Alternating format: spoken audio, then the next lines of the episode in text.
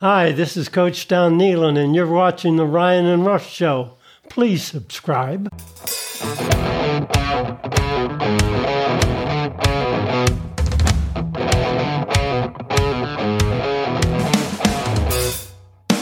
And we welcome you into another edition of the Ryan and Rush Show, your source for West Virginia sports. Ryan, they say ask and ye shall receive. On last episode, we were talking about how there's another scholarship spot. At least they're looking to expand the roster. And Noah Farrakhan joins the team from Eastern Michigan, started actually at East Carolina. Um, so he's transferred a couple times. And because he's mm-hmm. transferred a couple times, it's more likely that he'll be out this season, kind of what Jose Perez was last year. And then we'll have him for two years after this. Ryan, talk about one, the situation we're getting with Noah and whether he's sitting out. I know they'll submit a waiver. And two, talk about the value that this guy brings to the West Virginia basketball team. Uh, first, who are we getting? Getting a talented guy. I think everybody sees the highlight reels surfacing on the internet, uh, the, the dunks that he's had. He was at Eastern Michigan, which was probably one of the more underperforming teams from a talent standpoint. He played with Emoni Bates, who uh, was a five star coming out of high school as well, who's in the NBA.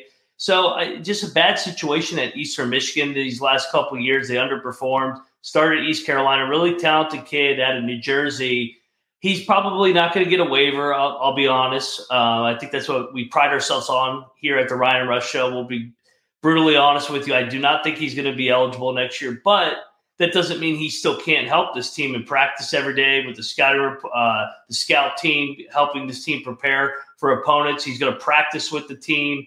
He's going to find out how to how West Virginia basketball does things on a day to day basis. And most importantly, he's a skinny guy. He's going to get in the weight room with Sean Brown, who's coached so many pros over the years, whether it's Paul Pierce with the Celtics, Jalen Rose with the Raptors, the list goes on. And he's going to get stronger and he's going to have his body ready to compete at the high major level in the 24 25 season.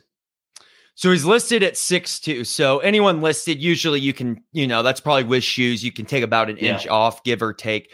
Hey, he might be six one, six two, regardless of what he is. A guard, guy can dunk a basketball. He is yes, explosive, he and especially if he's going to get in the weight room, kind of get a year to, to to develop almost in like a minor league type system. Um, mm-hmm. Hey, this is this is going to be great for the future of West Virginia. However, we do have a current year coming up. That current year is being led by an interim head coach that obviously wants the head coaching job, as we talked about, Josh Eilert 2024. But getting to the year ahead, Ryan, is how does this work in terms of, you know, we talked about one scholarship left, but he probably might not be eligible this year coming. Obviously, we'll talk about battle here in a second. We talked about him last episode. There's so there's two questions right now on this roster is uh, Noah Farrakhan is he probably won't be eligible. So what yeah. happens with that other spot? And then two is of course the battle situation and what's going to happen there. Well, battles we're not going to know battle probably till late September, probably into October, to be honest. Just early game, game time decision type of yeah, thing. Yeah, literally a game time decision. I still lean that he's going to get it. I, I I think that they have enough of a case there to um, get him a waiver. Like I said, I'm not going to disclose the details of what his waiver entails, but it, it's a personal situation, and I think it's worthy of a waiver. I mean, we've seen I the agree. NCAA give out waivers for a lot less than what RaeQuan Battle and the staff is asking for. And I thought Omar should have got a waiver, but that's Jeez. in the past, unfortunately. Um, I don't think the staff is done. And you're probably asking, well, how's that possible when they have 13 guys?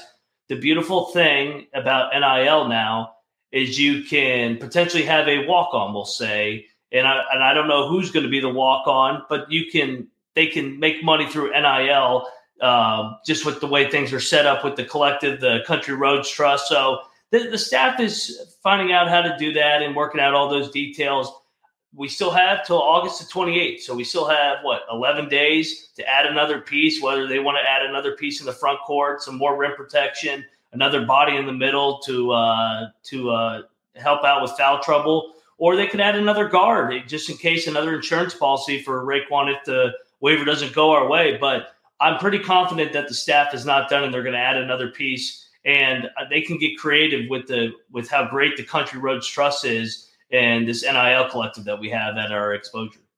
I think if they add another piece, it's kind of like when you get to spots like we know all know the NFL draft, right? And there's mm-hmm. parts of the draft depending on teams' needs, where sometimes a team's like, we're just drafting the best overall player that's available. And I think that's what you kind of get. West Virginia's in that situation here too. Is yep. who's going to be the best portal player that will be immediately eligible. And I think that's what you do with your last scholarship offer.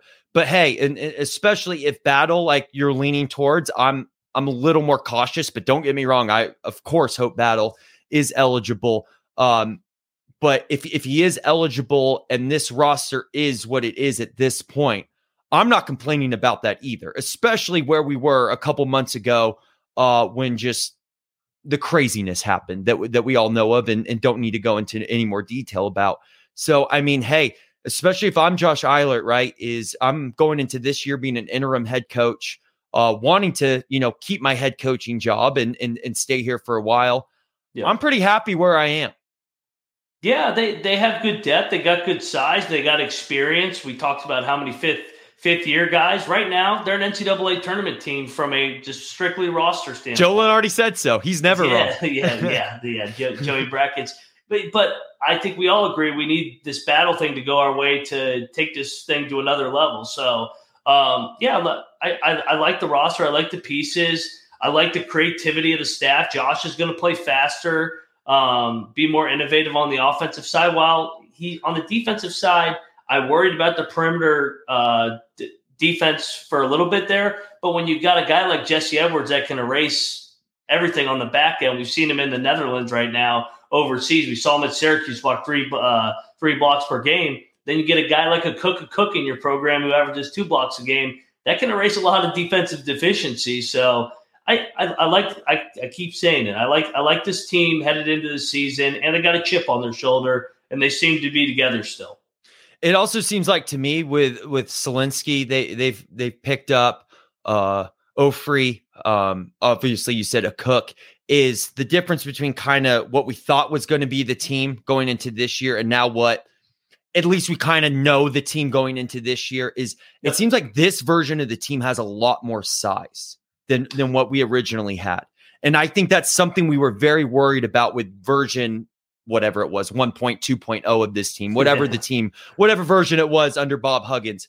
Um, and I do think that is a, a, obviously a huge advantage that, that can help us on the defensive end. And of course, you know, go up for rebounds. We, we've talked about it in, you know, the past couple years, your, your last year with the team. What was that?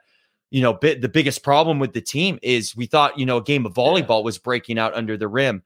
So any guys that can go up for rebounds, any guys that, you know, can block shots and then let let Kerr, let hopefully RaeQuan, like we talked about, let Jose, let them do their thing um, from the guard standpoint. So, I mean, for, from a height and size standpoint, we're we're at a really good place, Ryan.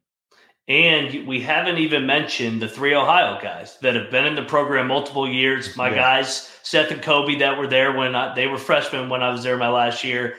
I've heard nothing but good things. They, they're they're program guys, thirty year guys that have gotten better, stronger, uh, just improved year by year, and they're going to be really good pieces to give us 10, 15 minutes, maybe maybe even twenty. I mean, they both helped us last year in oh, big yeah. spots. We talked about Kobe at Iowa State. Mm. Seth, uh, Seth and I uh, at Texas at Tech Texas came in and yeah. made six six threes. And the guy that may have the highest ceiling uh, out of any of them is Josiah Harris. I mean, he's already graduating as a sophomore, which is incredible. He's obviously a bright kid.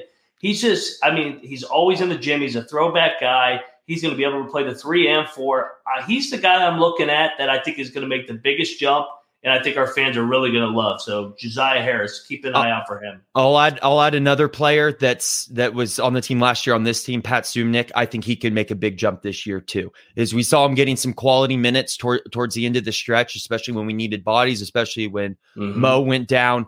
Um, and I think that experience from last year, he knows what he needs to do to kind of get to that next level, and he could be another. You know, he is another great body um, to to have coming off the bench, and hopefully he takes that that next year jump uh, that we all need him to take. Uh, Ryan, but as we wrap up this episode, kind of as of now, and we'll assume, you know, we'll, we'll go with with how you're leaning. You're you're an honest guy that that RaeQuan will be part of this team.